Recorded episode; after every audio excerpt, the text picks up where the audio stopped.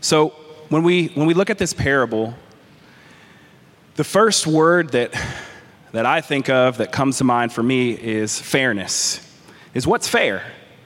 Uh, what what should somebody get for work that they do or for effort that they put forth and things like that? And as we look at this parable, we see that, uh, that Jesus has an interesting take on fairness and what that looks like in the kingdom of heaven. I want to share with you a story from my own life about fairness because when you think about fairness, if you have a sibling, anybody in here have a sibling, a brother or a sister? Have you ever said this to one of your parents before based on some kind of interaction with your sibling? That's not fair.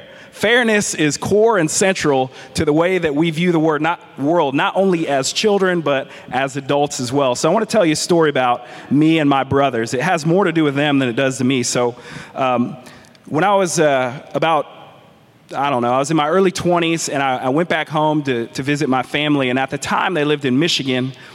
And I was sitting at the, uh, the, the counter, the, the little island in the kitchen because um, that's where we would, we would hang out. We didn't hang out in the living room. We usually hang out around there. And it was just me and my two younger brothers, Blake and Micah. And we were telling stories, and tell, telling stories from, from what it was like growing up. And uh, Micah, the youngest one, he said, Hey, man, you remember that time we were on a road trip and uh, you drank that apple juice, but it wasn't really apple juice because I had peed in that cup? So let me tell you something. My dad, my dad was here last time I preached, so uh, I didn't share any of these stories, but I'm gonna share one now. When we were on, we were on road trips, long road trips, uh, three boys in the car, and uh, we had to pee a lot. And my dad, he wasn't one to stop very often, so um, we had to pee in, in available empty containers, receptacles of some kind. So what happened was Micah he ha- always has had the smallest bladder. The guy's got to pee all the time. So he peed in a cup, and that cup previously had apple juice in it. And if you've ever held up, hopefully you've never done this, but if you would ever to hold up apple juice and pee in a cup, especially a cup that had a red tint to it, it would look really similar.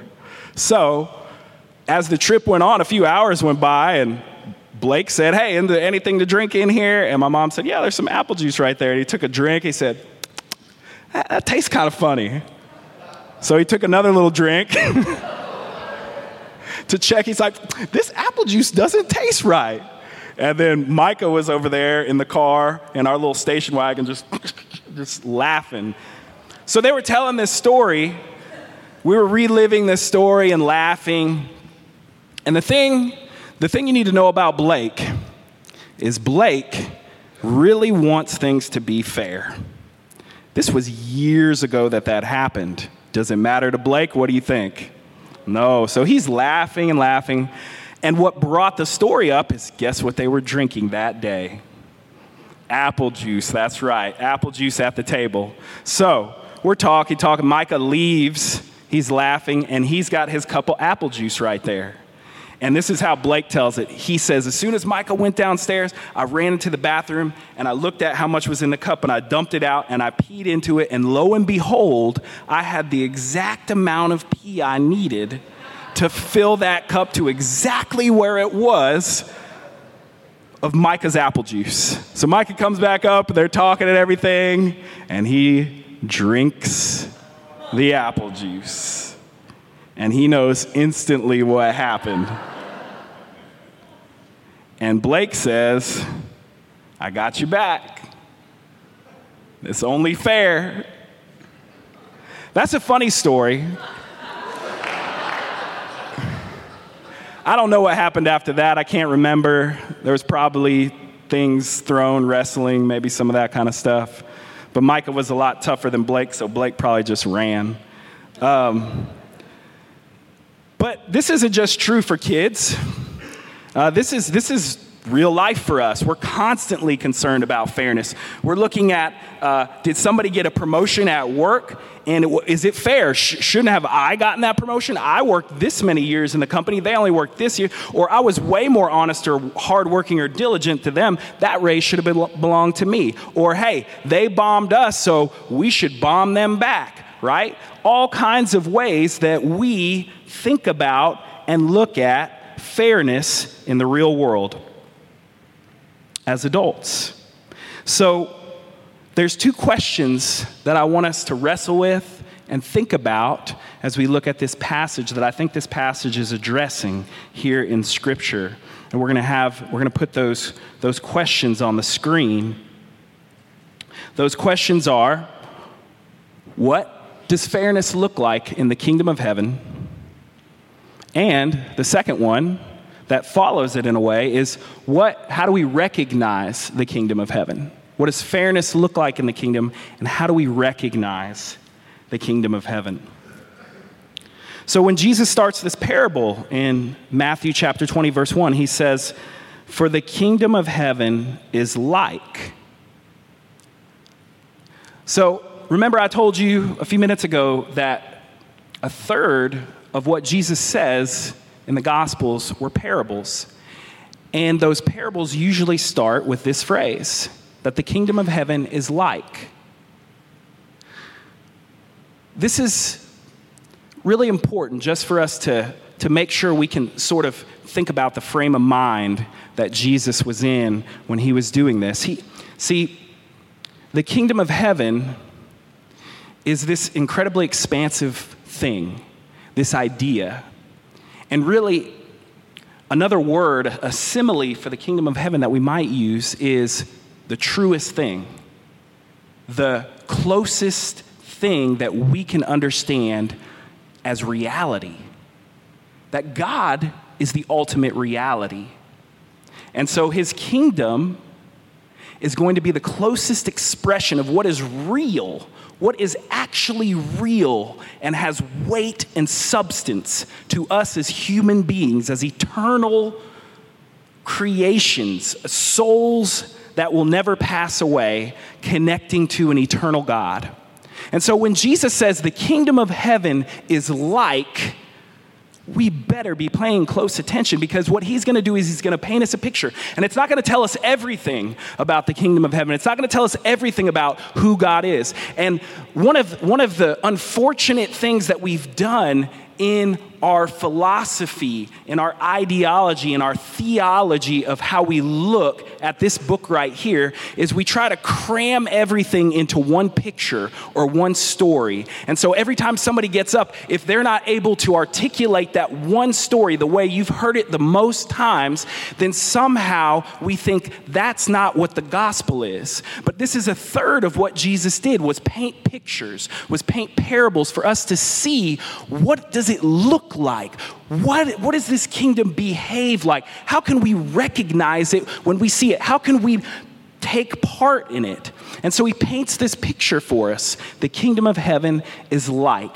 And he doesn't use all of these grand, beautiful vocabulary and uh, grand theological terms. He gives us a story about people trying to get some work.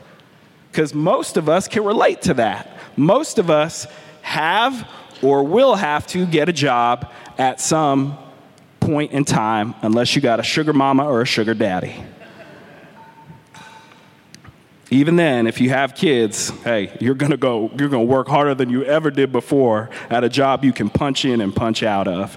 That's the title of this sermon, by the way. I like it. Punching the clock in the kingdom of heaven. About workers. So, the kingdom of heaven is like, like a master of a house who went out early in the morning to hire laborers for his vineyard. So we've got this story rooted in the ancient Near East, and we, we got this rich dude waking up in his big old Middle Eastern mansion with his beautiful silk robes on, and he wakes up really early, and he looks out on his big vineyard, and he's like, I'm gonna go get some folks to work in this vineyard today. He probably already has a ton of people, I'm guessing, lined up for the day. But you know, this master, he decides he's going to go out there and find some more folks to work in his vineyard because he's got so much work to do. He's got lots of things for people to, uh, to work for them to enjoy and to earn a day's wage.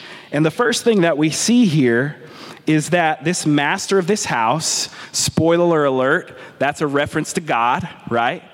Uh, he goes out early in the morning to go find people to work in his vineyard. He's initiating the relationship. So while we were yet unemployed, Christ came to give us a job. So that's the first thing that we see here is when we think about this idea what does fairness look like in the kingdom of heaven? I'll give you another spoiler alert. That question is not actually the right question. We're going to follow that question until we come up with a better one because this is a parable we're looking at. I'm not just going to give it to you straight, that's too easy for you, right? We need to wrestle with this for a minute. So it initiates the opportunities. That's what fairness does in the kingdom of heaven. The second thing, let's keep reading in this verse here. After agreeing with the laborers for a denarius a day, which is uh, it's a good wage. That's a living wage for those those workers. It's what anyone would expect if from a kind and fair master of a house or of a plot of land. And it says, after agreeing with the laborers for a denarius a day, he sent them into the vineyard. But he didn't stop there, did he? This, this guy this really wealthy guy, he could have hired an employment firm. He could have sent his foreman out. He could have sent other people to go and hire some folks. Or he could have said, hey, you want to work for me? You show up at the first hour of the workday, and if you're ready then, then you could come work for me. If not, I ain't gonna fool around with you. But what we see about this guy, this master of the house, this guy who has these incredibly large vineyards with plenty to do and plenty to work, is he goes all day long. He grinds out. He's indefatigable, meaning he doesn't quit. And what we see is all day long, he's going out looking for the lost. He's going out looking for the idle. He's going out looking for those who are wandering around in the marketplace with nothing to do. Have you ever been in that position? Have you ever been lost? Have you ever lost your way or you just been standing around idle? I mean, literally or metaphorically. Can you relate to these guys who are out here with nothing to do? Jesus can, God can. In this parable, we see that he can relate to somebody who didn't make it up at the first hour of the day, who maybe they had a really long bus route before they could get to the marketplace, and so they couldn't get there at the same time as everybody else. Or maybe they were taking care of a sick relative that morning, so they couldn't get there. Or maybe they partied too late and they had a hangover and they were nursing that hangover, so they didn't make it until the third, fourth hour of the day. But guess what? The master of the house doesn't care. He wants people working in his vineyard. He's got a big old vineyard, he's got lots to do, and he's got lots and lots of money. And so he wants people out there. Can you relate to that person that's not ready, who's not on, who's not on third base? Have you ever been in that situation where you just needed somebody? You just needed somebody to say, hey, I got something meaningful for you to do. I got some work for you to do that's going to help you feed your family, that's going to help you feed your soul. Well, the master of the house, the master of this grand world house that we all live in, that's the way he thinks. That's what those are the kind of people that he's looking for. Yes, he's looking for those people. He's looking for the early bird that catches the worm and everybody who's got it all lined up and figured out, but he's also looking for those who he's got to come out again and again and again to find them. If you're that kind of person, God's looking for you. Maybe you're actually looking for a job right now. Maybe you are unemployed. God's got a job for you. He's got a job for you. In the kingdom of heaven, the kingdom of heaven ain't too different from the kingdom of earth. Here's what I want you to do right now I want you to turn to your neighbor and say, God's got a job for you. Turn to your other neighbor and say, It might not be what you think it is.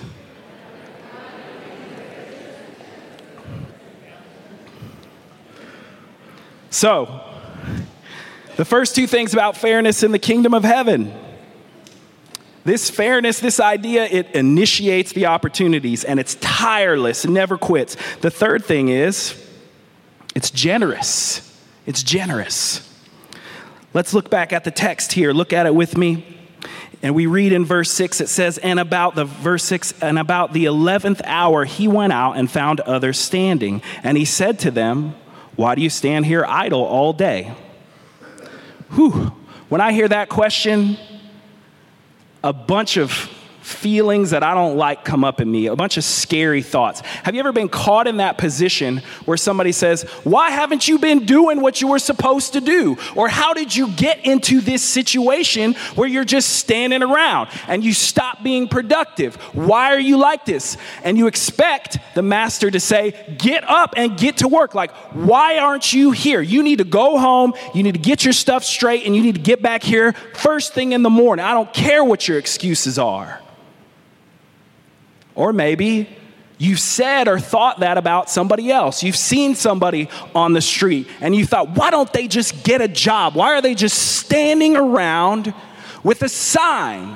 Why are they just moping around? Why are they walking around with a back? Why don't they go apply themselves and get a job? But that's not what the master of the house does. That's not what he says. He says, So why, why have you been standing around all day? And they respond, Well, because nobody's hired us. And he could say something like, Well, that's because you weren't here. I was out here early in the morning, you weren't there. But that's not what he says.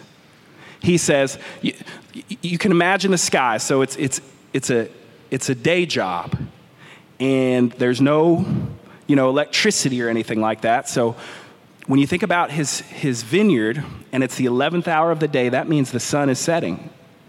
And in an hour, it's going to be too dark to work. And yet, even then, even in the 11th hour, in the last inning, in the final quarter, in overtime, this master of the house is still out looking for people to join him in his work in his vineyard. That is a generous guy. That is somebody who I would like to work for. Somebody who is out there looking for anybody left who needs something productive to do with their life. And that's what we see about this master right here that he's out looking for those folks. He's not saying any of those types of things that we might have. Uh, thought about or seen or heard or have been said to us. And so he brings them out. He's a generous guy.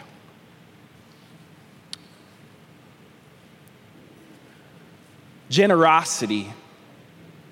Does that sound like fairness? Generosity.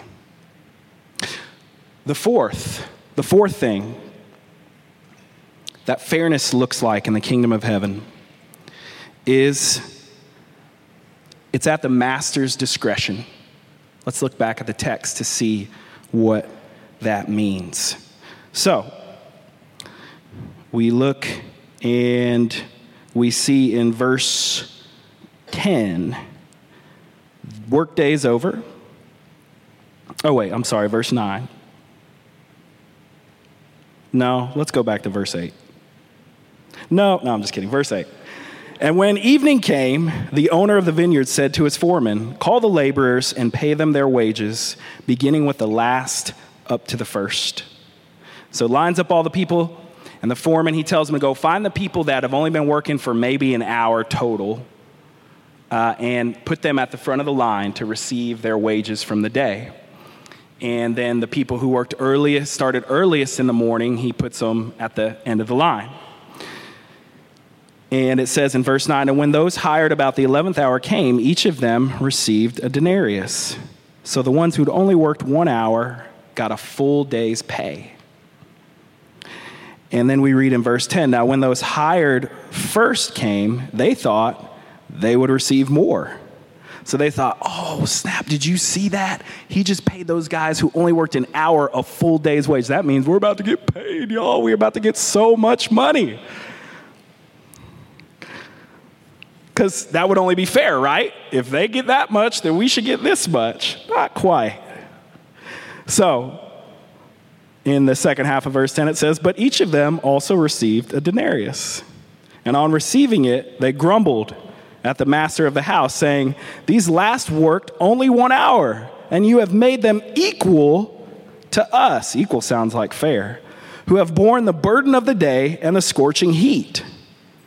I can empathize with these guys. Could you empathize with them? You worked all day and you see some, some dude or some girl coast in and work one hour and then they get the same paycheck as you? Man, that would make me hot. I would be upset about that situation. So he replied to them, though. He's replied to the one who spoke up, apparently. He said to one of them, Friend, I'm doing you no wrong. Did you not agree with me for a denarius? Take what belongs to you and go. I choose to give to this last worker as I give to you. Am I not allowed to do what I choose with what belongs to me? Or do you begrudge my generosity? And then Jesus all of a sudden ends the parable and he says this to close his parable. So the last will be first and the first last. So, what happens usually in a parable is we're hearing this story and we're like, oh, yeah, I get this story. Okay, this story is make, make, makes sense. And then at some point in the story, you're like, wait, wait, that, that's not how it's supposed, that's not, that's not fair. That's not the way things should work in the world. And if at any point in this parable, that's where you've stuck, then that's a great place to be because that's where God's trying to crack open your false sense of reality and let the kingdom of God start to leak in there and begin to pour in there so that the way you think about how you live in this world can begin to change or change further or to amen a change that you've already been experiencing in your walk with God. You see, these parables are not to tell us about some reality that's far, far away in another galaxy, but God is here using ordinary life to point us to to point us to what life is supposed to be like. Like in the prayer that Jesus taught us to pray. Let your kingdom come on earth as it already is in heaven. Right? So, this fairness in the kingdom of heaven, it's not up to us. It's up to that, the master's discretion. It's up to God's discretion. And, and that does a couple of things. That frees us up. That frees us up by having to live by the rules that the world has set for us. When I was uh, 21, I was still finishing my bachelor's degree. I'd, I'd worked often uh, full time and gone to school part time. And at the time, I was a youth pastor interim, which just means that like I was an intern and they couldn't find a youth pastor and they said can you like fill in and do some lessons and stuff like that? And so i was this youth, pastor interim at this church and uh, this guy i had known from high school from the same church he was there in town and he just finished up college. He had an engagement ring on this just gorgeous blonde blue-eyed tall girl and he had a job at a bank and he said to me he said, Hey, Jamin, how you doing? I said, I'm doing all right. And uh, he said, Well, what's going on in your life? And so I told him what, you know, kind of what I was doing. And he said, Oh, you're kind of kind of behind, aren't you? And I was like, Oh, all right. I mean, maybe you were thinking that, but you got to say it out loud. I mean, dang. Up until that point, I hadn't really thought, that thought hadn't occurred to me that I was far behind. I was like, man, I'm living, I'm living life and uh, God's teaching me all this stuff, and I'm uh, balancing these different things that I'm doing, and I'm getting to pour into these teenagers' lives, and they're driving me crazy, but I love them at the same time. And this guy, you know, is a church guy. I'm sure he's a Christian. He looked at my life and he said, Hey, you're, you're behind, aren't you? And that hurt. It hurt really bad. But, uh, but as I reflected on it, I said, We're, we're not judging reality by the same standards, by the same metrics. We're, we're not prioritizing the same things. And you know what? I'm pretty okay with that, that he said that, that he thought that about my life. Now, unfortunately for him, as he pursued his path, his life fell apart really quickly. He was divorced in a couple of years. He lost his job. He, there's a lot of bad stuff that happened in his life. Now, that I'm not saying is because of any particular thing he believed or thought. I'm just saying, like, you can be feeling like you're first and you can end up last pretty quick by the world's standards and the world's metrics, because that might be exactly where he needed to get to before he could actually start progressing in life in the kingdom of God. If the kingdom of God is really the ultimate reality, then we can be moving forward and really feel like we're accomplishing a lot and still be on first base and still have barely started according to this kingdom of heaven that Jesus is showing us here in this parable. And so that, that question, that first question, what does fairness look like in the kingdom of heaven? That it, it's, it initiates and it's tireless, it doesn't quit, and that it's generous. And lastly, it's up to the master's discretion, which means at the end of the day, it's not me. I don't have to worry about it. I don't have to convince God of what I have earned and what type of reward I should get for that. Because you know what? When we really think about it, God knows everything about our lives. He knows why the people that showed up early in the morning were able to. And he knows why the people that were there at midday were there at midday. He knows why the people that didn't show up until the last hour of the day showed up. He knows what's fair, He knows what's right. But He doesn't stop there, He doesn't stop at what's fair. So, it's, you know, it's, it's easy for us to believe that we have too little and others have too much. But we see here the master, what he's saying to these guys, he's like, hey, you might not what, get what you want, but you can get what you need. No, I'm sorry. I, I love that song. I, I don't even know who sings that song. I just know it from like car commercials and stuff like that. A bunch of people just said it. Somebody say it loud. Rolling Stones. Yeah, of course. That's why I like it. They're good. So, we've worked our way through this parable, but if you're really thinking hard about this parable, you think about if this was really the way somebody operated, you're probably thinking, especially if you're in business, that's a bad business plan. If you're somebody who like who leads from the heart like me, you're like, yes, that's awesome. But some of you who are very practical and analytical are thinking, no, no, no, that's a very bad business plan. Because then all those people are going to go back and they're going to tell their friends, hey, look, we can get a whole day's work. Let, look, let's start out over here at this other dude's vineyard. And then about the 11th hour, let's mosey back onto the marketplace and wait for this dude to show up. And we could get almost two day, days' wages in one day because he's that generous, right? Or, you know what? I'm just going to chill. Like, I'm just going to watch TV in, in my, uh, in my mud roomed house here and I'm gonna watch TV all day. I'm gonna watch Oprah. I'm gonna watch MMA fights, whatever you like to do. March Madness in March, because they had, they did have that back then. Y'all don't know, but they did. Look that up later. Uh, I hope nobody looks that up later. But yeah, so you're looking and you're thinking, this is a this is a bad business plan. And guess what? I'm not gonna give you any rebuttals to that. This is a parable, and it's meant to challenge what we think are the best ways to live life because God says it's not. Otherwise, I wouldn't have to tell you these parables. If you already got it figured out, if you already knew that conventional wisdom was the right way to live and could get you everything you needed, then I wouldn't be telling you this parable. So I want you to take some time, think about those questions. If it's such a bit bad business plan, why is God laying this out for us in this parable? Listen to this quote from this guy named Robert Capon. He wrote a book on the parables. He said, With Jesus, the device of parabolic utterance, so fancy, is used not to explain things to people's satisfaction, but to call attention to the unsatisfactoriness of all their previous explanations and understandings. So, this parable isn't here to give you all the answers, but it is here to give you better questions. So, if we think about fairness again, let's go back to it. Fairness is kind of the goal of a good life. Like if you could be called fair, that would be a good thing. If somebody said about you in all your dealings you were fair, that would be a good label. You would like that label.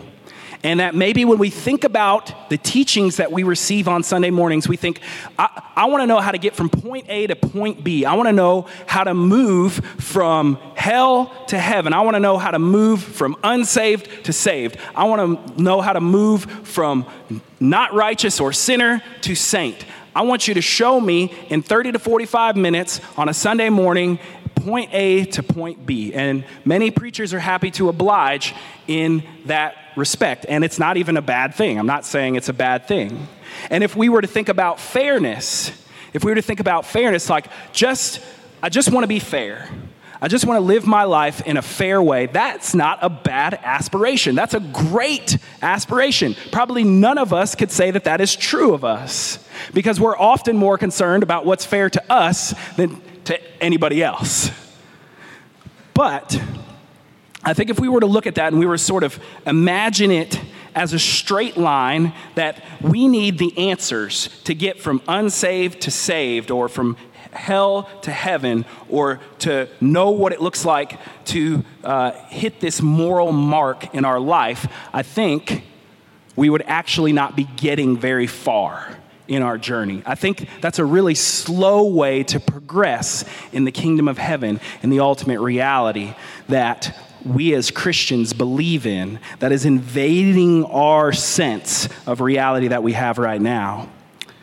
There's a, a children's book by an author named Madeleine L'Engle. And some people would say she's a Christian author, but she would not like that title. She would say she is a Christian who writes books. And she wrote this book called A Wrinkle in Time. A Wrinkle in Time. They made a movie about it recently, and Oprah's in it, just so you know. And in this story, this girl named Meg and her little brother and her friend, they go on this incredible journey. And they realize that the, the world and the dimension that they're familiar with is not the only one out there and that their parents, who are scientists, somehow got caught up in this, in this other world. And there's a point where Meg meets these strange creatures, and, and the allegory of what these strange creatures are is angels. And they're talking about how they're going to be traveling through these universes. And they're talking about doing this crazy type of traveling that has to do with Einstein's theory of relativity, which I'm not going to attempt to break down for you in any way, shape, or form right now, for many reasons, first of which I can't do it. Um, and they're trying to explain to Meg about how they're going to travel. She's like, it's going to take a really long time to get there and they're explaining that there's not just three dimensions, but there's four and even five dimensions, and that we're going to be traveling through this process called tesseract or tesser- tesserating or something like that. And at one point, this angel or this, this, this creature that represents an angel looks at Meg and says this, and the quote is in your bulletin. Says, a straight line is not the shortest distance between two points. And she means that actually literally. That sometimes just trying to get there straight, like just tell it to me straight, Pastor. Just tell me what I need to know so I can go back out there and apply it to the way this world works. It's not a fast way to get you anywhere in the kingdom of heaven. But actually, we oftentimes have to get bumped off of our tracks and move in a different way, not just back and forth, but off to the sides. We have to get confused. We have to have questions that we do not know the answers to because if we get the answers to those questions too fast, we leave a lot of people, we leave a lot of ideas, and we leave a lot of God behind. The Bible's full of stories, and we need every one of them. It's not one story.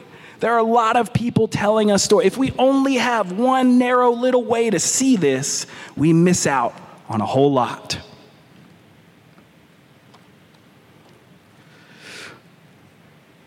So, we think about fairness. So, if that's not it, then, then what does it look like? Fairness would be an eye for an eye or a tooth for a tooth, right? So let's see what Jesus says in Luke's account of the Sermon on the Mount. We'll have it on the screen here Luke 6, 32 through 36.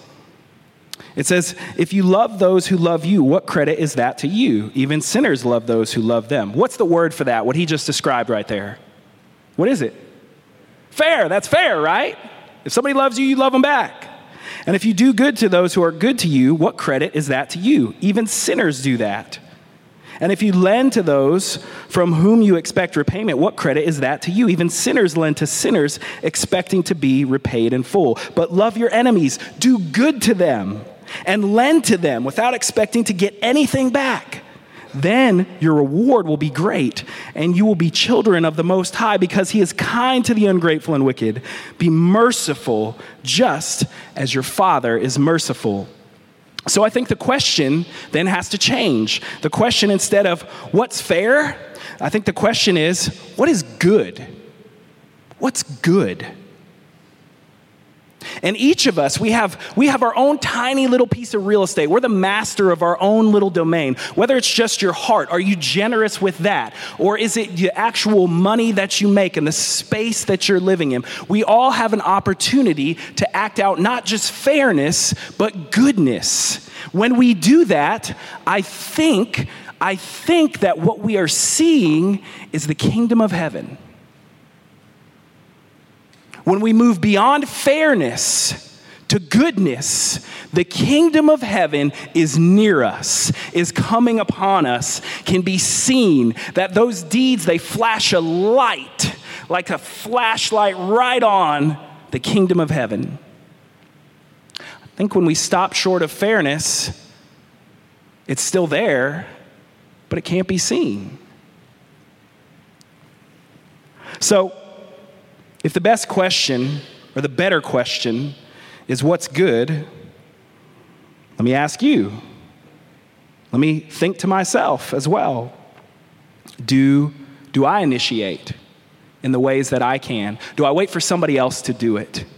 Do I wait for somebody else to speak those kind and loving words? Do I wait for somebody else to make the changes in our uh, the way that we see things, the way that we uh, vote, or the way that we uh, go about addressing the needs in our world? Do I wait for somebody else to do those things, to speak those things? Am I generous with, with my heart, with what God has given me? My, my finances, my job, my ideas? Do I leave it up to God to judge who deserves it and who doesn't? Who deserves the reward? Who deserves the good things? Or do I try to parcel that out myself and decide who's worthy of, of my time and my resources and what I have to offer, what God gave me as a gift? Do I give up? Am I tireless? Do I know that my king has all the resources needed and so I can work at this day in and day out at all times of the day? Or do I say, ah, it's always going to be like that. They're always going to be that way. This situation's never going to change.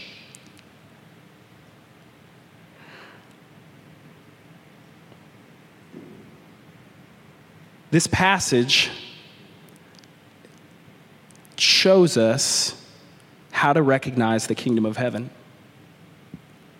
And it goes beyond fairness to goodness. And it goes beyond worrying about what rewards we will receive to leaving that in the hands of a God who has everything. And so, when we think about these actions, when we think about all those unanswered questions that this parable brings up, can we think about this as well? Can we think that maybe our reward, how much money we make, how much status we achieve in this life, isn't actually the reward we think it is? It won't provide the satisfaction that we think it will, but, but maybe what's the most satisfying is to go to work in the kingdom of heaven. Maybe you will find so much satisfaction living in a good way, not a fair way, but a good way, that your priorities will shift. And somebody who you looked at before and said, they are so far ahead of me, you'll just see them as somebody else who you can invite into the most satisfying work, the most truest reality that you've ever known, being that kingdom of heaven. And as we, we close on this passage, uh, it's about workers and it's about people who need jobs. And there's a lot of people that need jobs in our city and who aren't paid fairly for their work. And I want us to remember and think about those people right now that are, that are looking for jobs or that are unemployed and are looking for employment and can't find it. The, the woman who works cleaning over 40 hours a week is cheated out of her overtime. I'll tell you the name of one of them. I look here. Nope, that's not the one. Uh, what's her name? Emma. She's working at University of Memphis as a, as a cleaning lady, and she gets there at 4 a.m. and she has to park in the furthest parking lot away because it's the cheapest, because she only makes like 9 25 an hour. And she works over 40 hours a week but it's not enough to take care of her family. And so at 4 a.m in the morning she parks on the furthest parking lot from where she has to work and clean and she walks in the dark as a woman on a campus where things can happen. It's dangerous. Yet she's lobbying with an organization called Workers Interfaith Network, Workers Interfaith Network, WIN, and they have uh, achieved some raises in, in their wages. But what everybody needs in our city and in our world is a living wage. And they don't have it.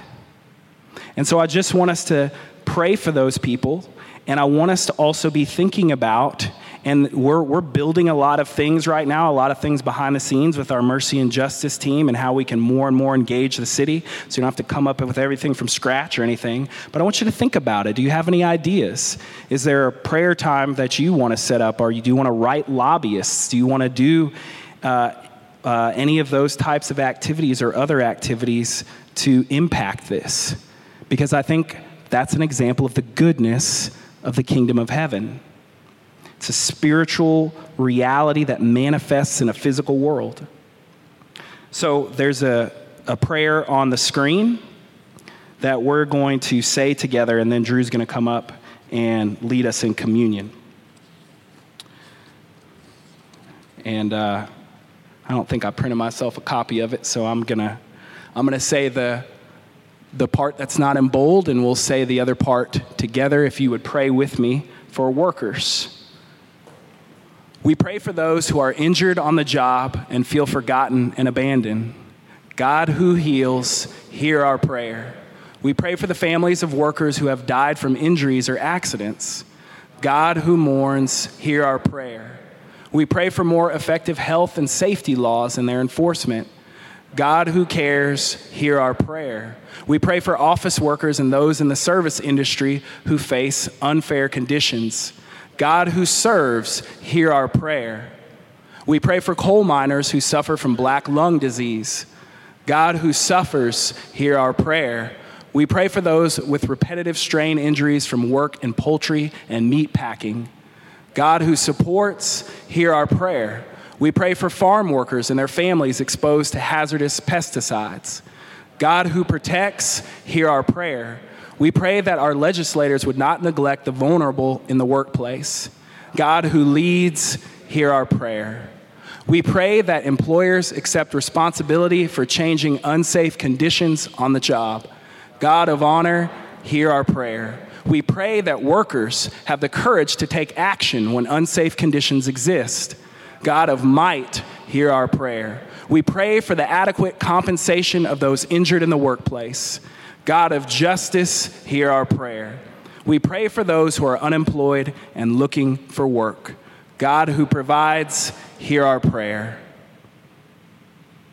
God of the Exodus, you went to your people in Egypt, saw their pain, and set them free. Free them from the bondage of their oppressor, and set them free from the bondage of their you walked with them to freedom, walked with, walk with all of us who struggle for dignity in the workplace, for a living wage, and for fair benefits. Bless all of us as we continue working to bring forth your vision a vision of justice and peace and kindness and compassion and grace and mercy. Amen.